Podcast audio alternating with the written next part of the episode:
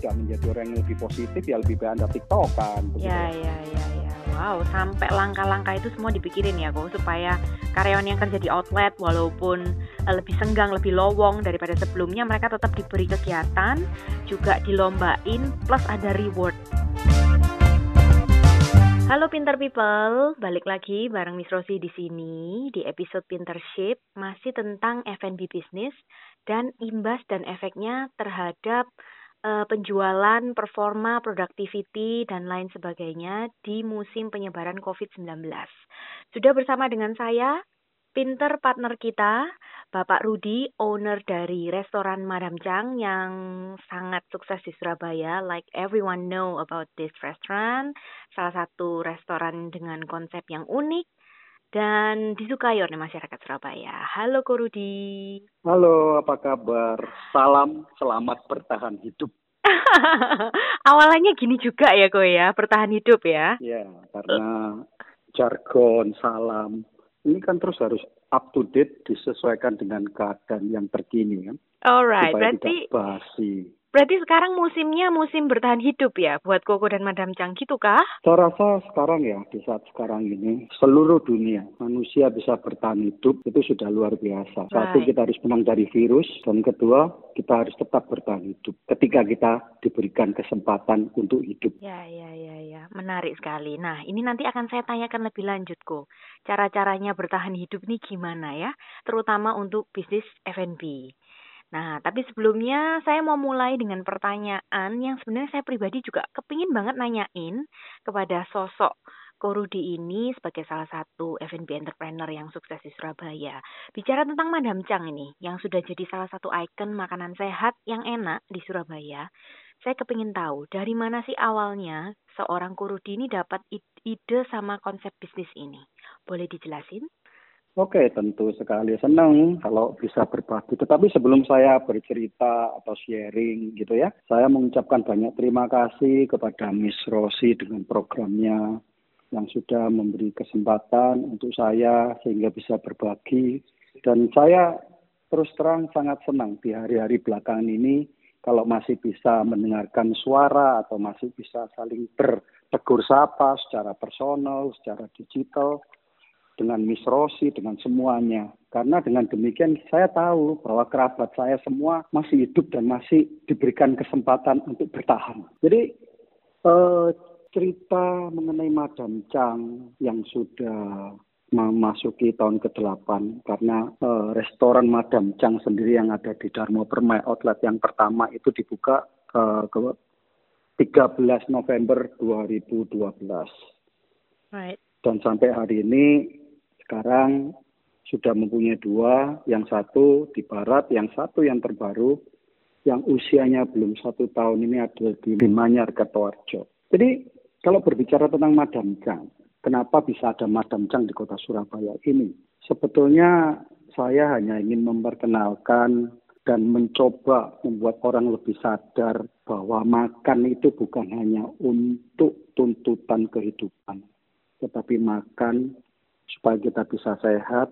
Kalau kita sehat, kita bisa lebih produktif. Dan ketika kita sehat, kita tidak perlu mengeluarkan uang untuk ke dokter atau bahkan kita sakit, bahkan mungkin kita tidak bisa menjadi orang yang lebih produktif ketika kita sakit. Jadi sebetulnya itu memang gaya hidup dari keluarga saya yang sedang saya tularkan. Maka itu ketika saya uh, launching tahun 2012, selama kurang lebih 6-7 tahun saya itu terus berjuang dengan jargon healthy living is my style. I see. Dan dan bukan hal yang mudah karena kita tahu sendiri bahwa yang namanya ukuran kebersihan kesehatan di dunia ini relatif adanya. Saya bilang bersih belum tentu Miss Rosi bilang bersih dan kemudian yang lain juga bilang bersih. Tetapi ini adalah gaya hidup standar yang saya miliki. Bahkan yang lucunya sebelum saya uh, berbicara lanjut mengenai Madam Chang, banyak sekali sebelum kejadian ini orang selalu bilang saya, termasuk istri saya sendiri, termasuk teman-teman saya, saya ini di, selalu dibilang saya itu orang yang OCD begitu loh.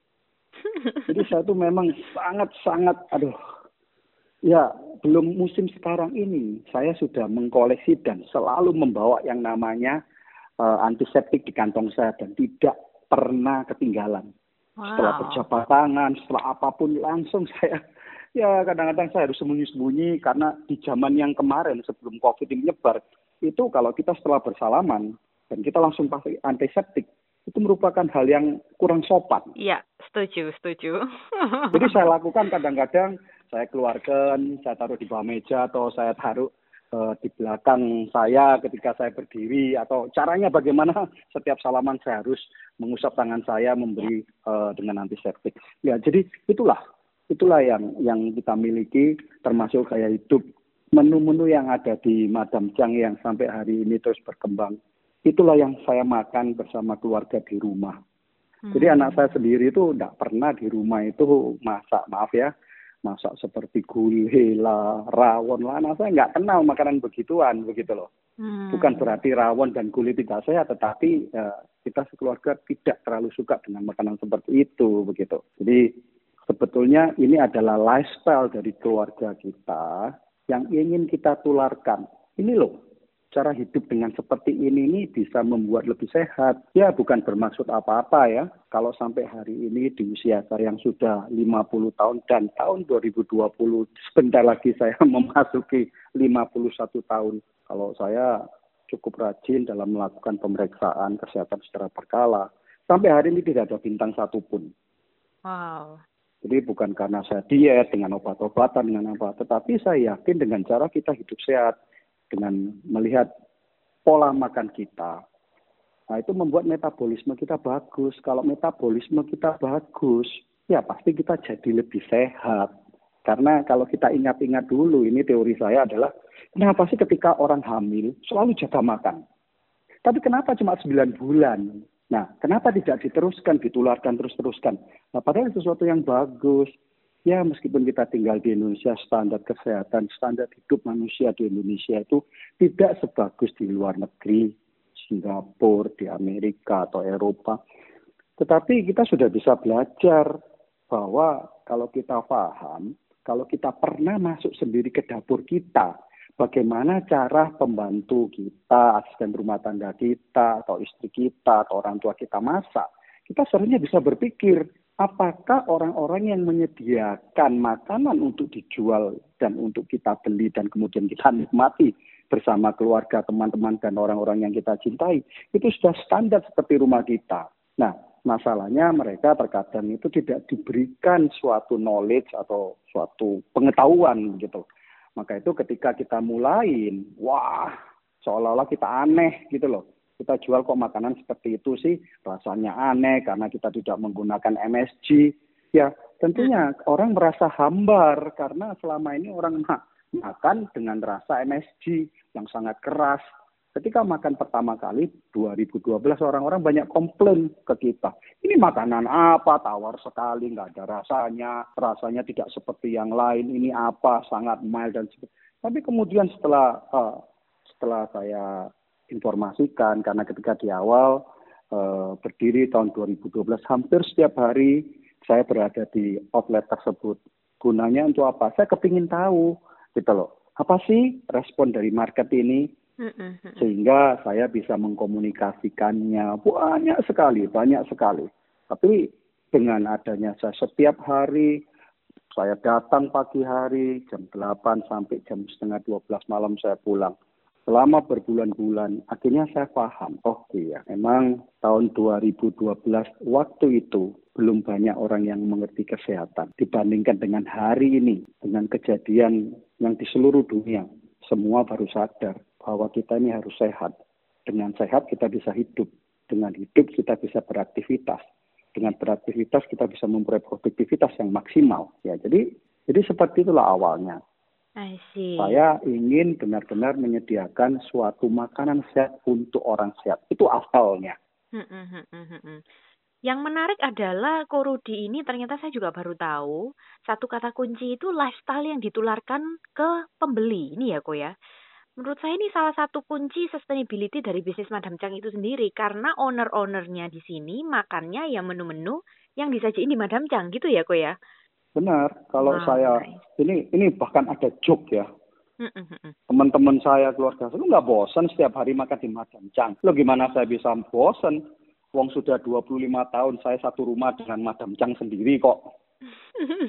benar benar benar benar. Ya kan? Gimana saya bisa bosen kan? Ya ya ya ya, right Tapi right. karena memang makanannya bukan karena saya yang menjual, yang memproduksi sehingga saya bilang makanan ini tidak mem- kalau dimakan pun setiap hari satu hari tiga kali kita tidak akan enak gitu loh. Karena memang memang ya seperti itu makannya sangat light begitu, tapi cukup memberikan tenaga dan memberikan eh, kemampuan kita terus untuk bertahan hidup dengan sehat begitu. Mm, mm, mm, mm, mm. Yang kedua yang menarik, tadi Ko Rudi bilang untuk selalu edukasi dan komunikasi terus-terusan di awal-awal buka outlet ya Ko ya. Supaya masyarakat ini sadar pentingnya apa yang masuk ke dalam tubuh kita. Nah, apakah setelah eh, COVID-19 ini, edukasi ini nih juga semakin gencar dilakuin atau dengan sendirinya masyarakat ini mulai aware tentang isu Ya namanya kesehatan? manusia is manusia gitu ya. Di dalam saya ini selama hidup hal satu yang tersulit bagi manusia itu adalah disiplin. Hmm. Disiplin itu yang sangat sulit bukan hanya untuk orang Indonesia tapi untuk orang seluruh dunia. Ya. Saya yakin ketika pertama kali ya kita mendengar kata-kata COVID kita santai. Sekarang kita semua tegang. Nanti berdasar eh, berjalannya dengan waktu kita sudah tidak disiplin lagi toh. Hmm. Apakah kita menjadi orang yang sekedar ikut-ikutan dan dadakan menjadi menjadi orang yang bersihan atau itu akan menjadi lifestyle kita gitu loh. Hmm. Selama kita tidak menjadikan sesuatu yang bagus menjadi bagian dari gaya hidup kita, itu tidak akan bisa bertahan lama. Ya, ya. Jadi, Kuncinya di Kesempatan ini pun ya mungkin sekarang adalah mungkin, oh eh saya takut saya beli vitamin beli apa. Itu hanya semua orang mencari simpelnya saja begitu loh. Hmm. Tetapi sesungguhnya ya saat sekarang memang ada nih vitamin. Vitamin adalah sesuatu yang eh, booster untuk menambah daya tahan tubuh dan memberikan kekuatan secara lebih singkat. Tetapi yang lebih daripada itu kan kita harus terus maintain ya, memelihara supaya terus tubuh kita menjadi lebih sehat. Jadi seperti itu, Miss. Ya, ya, ya, ya. Nah, yang penting jangan cuman kayak eh, ini ya kok, ikut-ikutan sekarang wayanya bersih, orang-orang harus bersih. Kalau nanti udah masanya lewat, mereka balik lagi ke lifestyle yang lama gitu ya kok ya. Kalau saya melihat ini ya, eh, dengan adanya kejadian COVID-19 ini di seluruh dunia, di eh, saya sudah lama tidak menulis ya, tetapi ada bagusnya dengan adanya COVID-19 ini saya di rumah terus, ya memberikan waktu saya berpikir lebih lama, merenung lebih banyak, dan diberikan kesempatan menulis. Karena eh, sebetulnya saya itu juga penulis tahun 2012 yang lalu saya meluncurkan satu buku yang sempat menjadi bestseller nasional dan Wow. dicetak dua kali dengan judul Mama Papa Izinkan Aku Sukses, Kaya dan Bahagia. Oh, Sempat saya tahu buku itu. Ternyata ingat pengarangnya, ya ampun, ya ya ya ya. Mama papa izinkan Ya. aku sukses, ya ya ya ya. Ya, jadi itu Wow. tahun 2012. Kemudian Oke. saya sebetulnya sudah mau mengeluarkan judul yang baru lagi, tapi saya memutuskan untuk mundur dari dunia eh, ajar mengajar begitu loh loh ya, atau dunia inspirasi dan semuanya. Saya saya mundur, tapi dengan belakangan ini dan kebetulan baru baru saja ini selama tiga hari berturut-turut saya selalu menulis gitu loh, apa yang ada di dalam pikiran saya, apa yang saya rasakan. Jadi termasuk buku saya ini bukan saya, oh banyak teman-teman saya waktu itu, terus sekarang ngarang buku. Enggak, saya bukan ngarang, saya nulis buku. Loh, apa bedanya? Kalau ngarang mungkin tidak ada, ditulis supaya ada.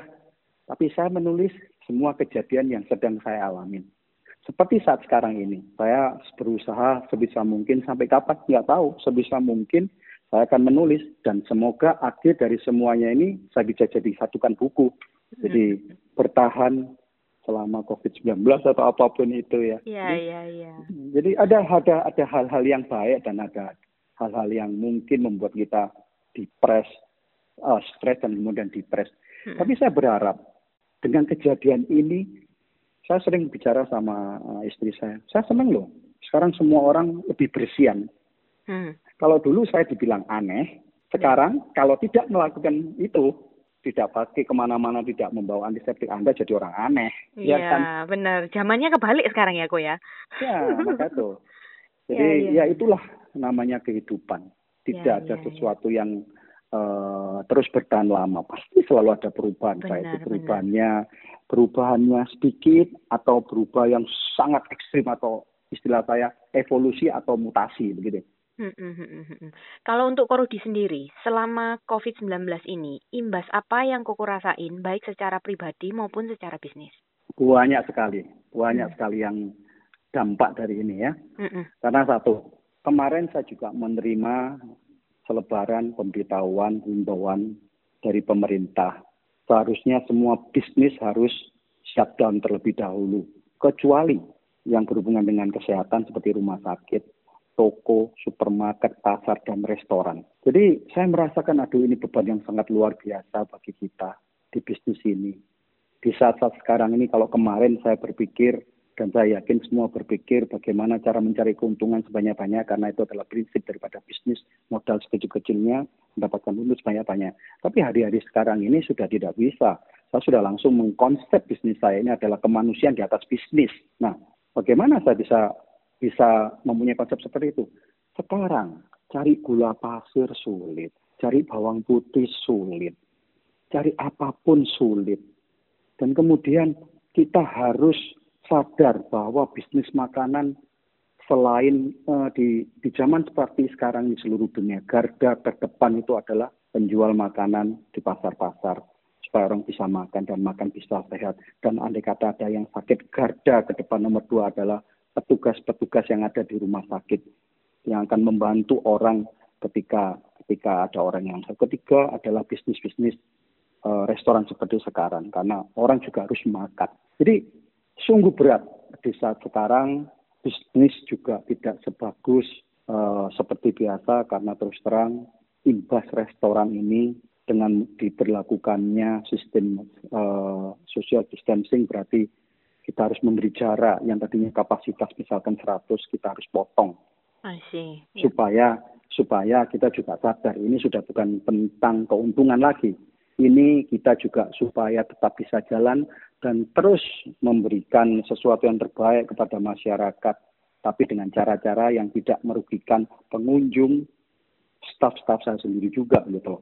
Jadi ya apa pun yang terjadi biaya tinggi karena uh, cost of foodnya sendiri juga juga tidak malah lebih murah seperti Miss Rosi tahu sendiri karena iya. Miss Rosi juga di bisnis yang sama tetapi kita menjualnya ini juga sudah tidak sebanyak yang lalu begitu loh itu itu yang paling dampaknya dan kemudian ongkos-ongkos kita seperti listrik air ya kan telepon internet dan semuanya kan tidak serta merta diturunkan dan diskon kan gitu yes, loh yes. Dan ya kan? Jadi itulah yang membuat beban tetap pendapatan berkurang. Hmm, Seluruh dunia seperti itu. Oke. Okay. Nah ini cara ngatasin imbasnya gimana kok? Kalau uh, tadi itu sebagai uh, pengusaha restoran yang menurut Korudi adalah salah satu apa ya uh, poin penting untuk tetap bertahan hidup. Jadi, Tapi kita punya isu seperti ini. Jadi ngatasinnya seperti gimana? Yang baru saya sampaikan bahwa mindset saya langsung saya rubah yang hmm. tadinya saya sebagai seorang pebisnis dan saya di dalam meeting-meeting saya dengan staf saya, kalau dulu itu benar-benar secara profesional okay. antara pimpinan dan staf, teamwork, teamwork dalam arti profesional. Sekarang ketika saya meeting, saya sampaikan bahwa Anda bukan staf saya, bahwa Anda itu bukan orang gajian saya, mohon maaf kata-kata ini. Tetapi Anda adalah sama seperti relawan-relawan. Anda keluar rumah dengan semua risikonya. Supaya kenapa? Bukan jangan berpikir hanya untuk supaya saya tidak dipecat atau supaya tetap saya mendapatkan penghasilan, supaya keluarga saya tetap bisa makan. Bayangkan di luar sana, begitu banyak relawan yang tidak mempunyai gaji harian, yang tidak mempunyai gaji tetap. Mungkin hanya mereka mempunyai misi kemanusiaan. Mereka hanya mendapatkan makanan, minuman di saat mereka orang bekerja. Nah, saya sudah langsung uh, berkoordinasi dengan semua staf saya di meeting saya selamat datang di era baru ini, di era yang sangat sulit. Kita semua adalah relawan dan pahlawan kehidupan. Kita tetap harus berdiri di gada yang terdepan. Dan sebagai pemimpin saya juga sudah sampaikan, selama saya bisa bertahan sampai titik darah penghabisan, tidak ada satu rupiah pun hak-hak dari kalian yang saya kurangi. Jadi wow. ya, ya ini yang harus kita lakukan begitu loh. Bukan saya uh, bisnis saya masih ramai. Kemarin saya live Facebook saya live kan tidak ada satu orang pun yang makan itu jam 11 jam 11 something yang biasanya sudah ya kurang lebih 50-60 eh, persen sudah terisi kursi jam 11. Tidak ada satu orang pun. Tapi ya inilah karena misi sekarang ini bagi saya inilah misi kehidupan. Jadi ini yang sudah dan sedang saya lakukan di dalam uh, dua minggu kemarin ini. Jadi ya ini is now is about uh, kehidupan begitu loh, bukan not about business begitu. Dari langkah strategis yang diambil Korudi ini, sebenarnya menurut Korudi ini kepentingan siapa sih yang diutamakan? Yang seharusnya diutamakan dalam kondisi seperti ini? Jujur, jujur. Di dalam eh, kata-kata uh, bijak atau bahasa marketing, bahasa manajemen di seluruh dunia kita tahu bahwa aset terbesar dari suatu perusahaan itu adalah staffnya. Yes. Dan karena sampai hari ini saya tetap menganut sistem itu, aset saya yang paling berharga adalah staff-staff saya. Staff saya harus selamat dulu. Wow. Karena keputusan ya keputusan yang tidak mudah. Ya. Mm -mm. Income berkurang, artinya sales tidak tidak seperti biasanya sehingga pendapatan berkurang, tetapi overhead tetap. Tapi itu bagi saya adalah yaitu yang bisa saya lakukan supaya roda uh, chain reaction uh, atau apa itu namanya uh, rantai ini tidak tidak menjadi jelek snowball efeknya karena uh, mereka saya yakin mereka punya anak mereka punya orang tua yang mungkin kalau tidak uh, saya kasih uh, haknya dia juga akan menderita dan lebih menderita daripada kita begitu loh. Yeah, jadi yeah. jadi mungkin ini suatu keputusan yang sangat tidak populer dan mungkin juga juga saya mungkin juga bisa menjadi cemohon dari teman-teman, dari siapa pun juga. Dan di live Facebook juga saya sampaikan bahwa saya di sini sedang tidak mencari panggung. Ini adalah pilihan saya, uang-uang saya ketika yeah. saya uh, harus menggunakan menggunakan uh, semuanya ini supaya semua bisa bertahan hidup. Maka itu saya menggunakan salam yang paling baru ini adalah selamat bertahan hidup. Dan saya ingin juga menjadi bagian dari yes anda supaya Anda tetap bertahan hidup. Ya, ya. Wah, pilihan yang sudah diambil ya, yang merupakan keputusan yang sudah dibuat dengan penuh kesadaran ini. Tapi saya yakin Kurudi sudah menyiapkan cara-cara untuk tetap menjaga likuiditas perusahaan agar bisa tetap menggaji semua karyawan, membayar hak-hak mereka, sementara overhead cost-nya tetap, pendapatan tidak ada. Boleh share nggak kok? Caranya gimana? Mungkin buat pengusaha lain yang memilih melakukan langkah serupa jujur dikata, tidak ada satu orang pun yang menyediakan dana darurat untuk COVID-19 ini. Ya. Karena kalau saya tahu ini hal akan terjadi dan bisa terjadi, saya pasti borong dolar dan pasti saya jual saham semua dan saya pasti dapat keuntungan di dunia ini di di di, di marketplace atau di semuanya jauh lebih besar. Tidak yeah. satupun yang prepare. Jangankan saya, presiden mana pun yang prepare, yeah. negara mana pun yang prepare negara dikuasa, adidaya, China is not prepared. Sekarang Amerika menjadi uh, juara umum. Tidak bisa mengatasi semua. Apalagi seorang Papa Chang yang hanya mempunyai dua outlet, yang hanya mempunyai bisnis jual pentol. Tidak mungkin saya prepare. Tapi di sinilah, sekali lagi, di sinilah integritas kita sebagai pemilik usaha, sebagai pebisnis, sebagai manusia dipertaruhkan. Ya, ya. Tentunya perlu cash yang cukup ya kok untuk tetap bertahan dan menggaji sekian banyak karyawan. Apakah ini benar atau tidak selalu? Artinya begini, saya sudah sampaikan sebulan yang lalu, sebelum ini outbreak seperti sekarang ini ya. Satu bulan yang lalu staff saya sudah saya kumpulkan semua. Dan saya sudah sampaikan, saya akan berjuang sampai titik darah penghabisan. Are you in or you out? Hmm. Jadi dengan adanya saat sekarang ini, SOP saya setiap hari kita meeting SOP untuk meningkatkan supaya semua lebih ketat lagi. Security lebih ketat, SOP kebersihan lebih ketat, cara masuk barang lebih ketat, semuanya lebih ketat. Apakah Anda siap? Anda harus berubah. Kalau Anda tidak, tidak berubah, sorry saya tidak bantu Anda. Silakan Anda angkat kaki dari sini. Karena ini keputusan saya hanya bisa membantu orang-orang yang bisa membantu mau menyelamatkan semuanya ini dan kita bisa lalui bersama. Ini keputusan yeah. yang sangat sulit. Ya. Jadi kalau Anda memang bisa bekerja sama, you are in my team, don't worry, saya kasihkan hak Anda. Anda tidak bisa, mohon maaf. Silakan Anda meninggalkan perusahaan saya. Yes, ya, dibutuhkan ya, ya, kerjasama ya dari dua belah pihak ya. yes. ya. Ya, yes. ya, ya. Para karyawan gimana kok responnya? Apakah mereka mendukung, support? Ya, seperti yang bisa dilihat bahkan setiap hari saya memberikan di saat sekarang orang mengadakan efisiensi, saya sedang mengana, me, uh, mengadakan lomba TikTok internal. Jadi setiap hari mereka bekerja pun juga sambil berpikir gimana saya harus store TikTok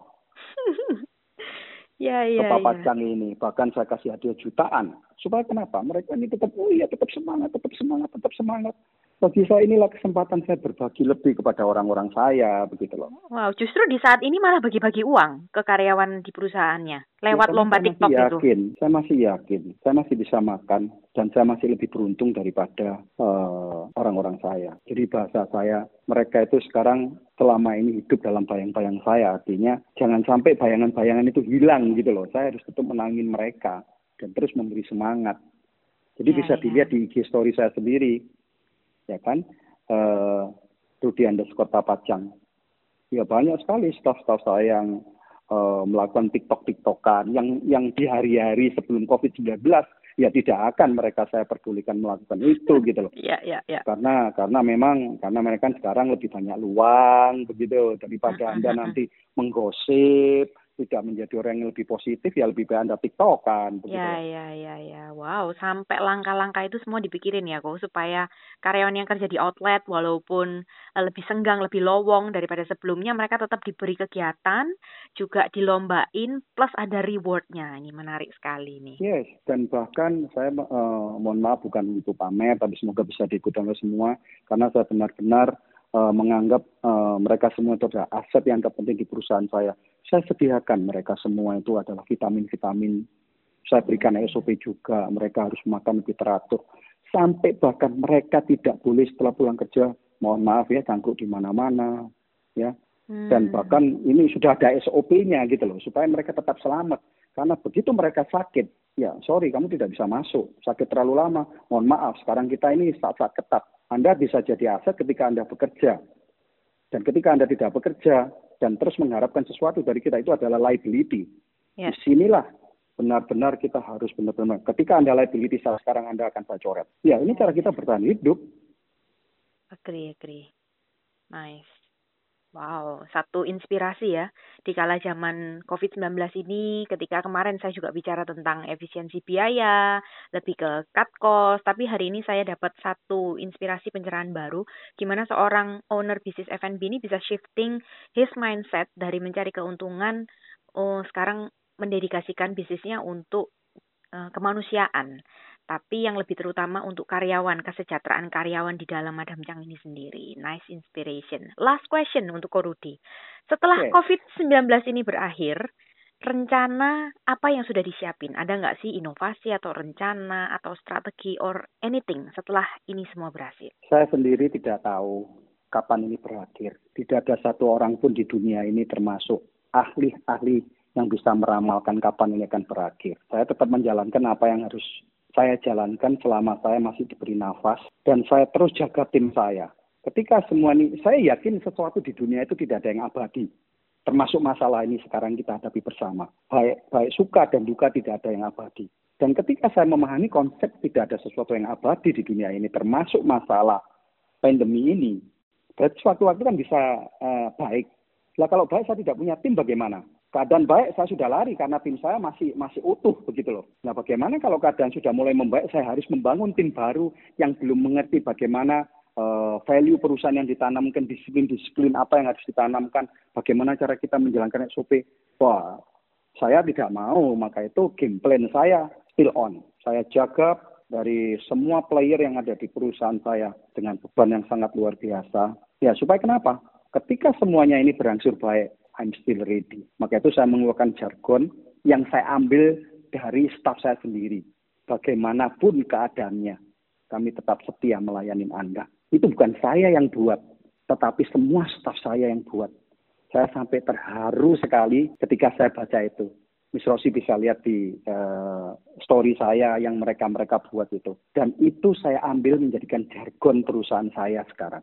Bagaimanapun, apa pun keadaannya kami wow. tetap setia. Wow. I Karena love, ini panggilan yeah. kehidupan ini. I love the way you and your employee itu uh, saling mempengaruhi, saling ngasih support. That's a very beautiful relationship. I think. Ya, yeah, yeah, yeah. semoga uh, bisa juga tercermin ketika Miss Rosie sama my, my twin Jeff Iya, amin. ya kan? Iya, ini Datang surely Madam Chang, iya. ya kan? gives me Sampai inspiration. sekarang pun, sampai sekarang pun, apakah mereka kerja dengan terpaksa atau mereka dengan ceria? Mm, mm, mm, Dan mm. ya karena karena terus terang kewajiban saya ini dua. Satu kewajiban yang kita bahas sebagai pemimpin perusahaan dan harus terus menjaga aset perusahaan yang terpenting. Dan yang tidak kalah pentingnya tanggung jawab saya. Tetap menyediakan makanan sehat di dalam keadaan apa pun kepada semua orang. Itu itu tanggung jawab dua saya yang sangat besar. Nice, nice, nice, nice. Wow. Thank you so much, Ko Rudi, buat sharingnya for your time. Surely inspired a lot. Thank you sudah bersedia untuk saya ambil waktunya 30 menit ini. Terima kasih di sela-sela Terima kasih kesibukannya. Iya, Alright. Juga tidak ada yang sibuk. Terima kasih banyak. Semoga dengan eh, acara ini siapa pun yang mendengarkan di mana pun juga bisa memberikan kebaikan dan siapa pun yang mendengarkan ini berarti semua masih bisa sehat dan selamat dan terus bertahan di kehidupan ini. Terima Yes. kasih semuanya. Sukses untuk Miss Rosi, tim Anda, dan my twin Jeff Ken. Sukses selalu. Terima kasih. Alright, pinter people. Saya harap percakapan ini dapat menginspirasi kalian semua dalam mengambil keputusan-keputusan penting di era krisis ini. Thank you so much, Ko Rudi, for sharing. See you around and see you on the next episode. Bye-bye. Bye-bye.